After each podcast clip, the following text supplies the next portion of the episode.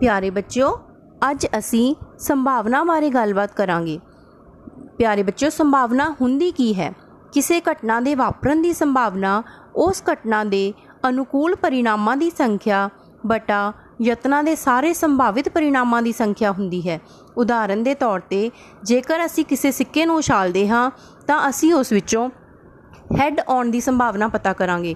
ਸਾਨੂੰ ਪਤਾ ਹੈ ਕਿ ਅਸੀਂ ਜਦੋਂ ਸਿੱਕੇ ਨੂੰ ਉਛਾਲਦੇ ਹਾਂ, ਤਾਂ ਦੋ ਚੀਜ਼ਾਂ ਆਉਣ ਦੀ ਸੰਭਾਵਨਾ ਹੈ, ਜਾਂ ਹੈੱਡ ਜਾਂ ਟੇਲ ਤਾਂ ਇਸ ਦਾ ਮਤਲਬ ਹੈ ਕਿ ਜੇਕਰ ਅਸੀਂ ਫਾਰਮੂਲੇ ਦੇ ਅਨੁਸਾਰ ਭਰੀਏ, ਤਾਂ ਸਾਡੇ ਕੋਲ ਸੰਭਾਵਨਾ ਹੈੱਡ ਆਉਣ ਦੀ ਸੰਭਾਵਨਾ ਕੀ ਹੋਵੇਗੀ?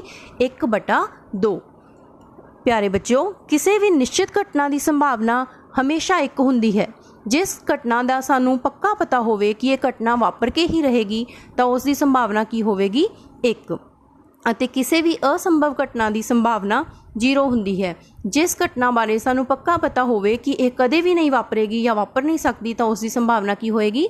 0 ਅਤੇ ਬੱਚਿਓ, ਇੱਕ ਗੱਲ ਹੋਰ ਯਾਦ ਰੱਖਣੀ ਹੈ ਕਿ ਸੰਭਾਵਨਾ ਕਦੇ ਵੀ 1 ਤੋਂ ਵੱਧ ਅਤੇ 0 ਤੋਂ ਘੱਟ ਨਹੀਂ ਹੋ ਸਕਦੀ। ਜੇਕਰ ਤੁਹਾਨੂੰ ਕੋਈ ਪੁੱਛੇ ਕਿ ਕਿਸੇ ਘਟਨਾ ਦੇ ਵਾਪਰਨ ਦੀ ਸੰਭਾਵਨਾ ਮਾਈਨਸ ਦੇ 1 ਹੋ ਸਕਦੀ ਹੈ, ਤਾਂ ਤੁਸੀਂ ਕਹੋਗੇ ਨਹੀਂ, ਕਿਉਂਕਿ ਸੰਭਾਵਨਾ ਕਦੇ ਵੀ 0 ਤੋਂ ਘੱਟ ਨਹੀਂ ਹੋ ਸਕਦੀ।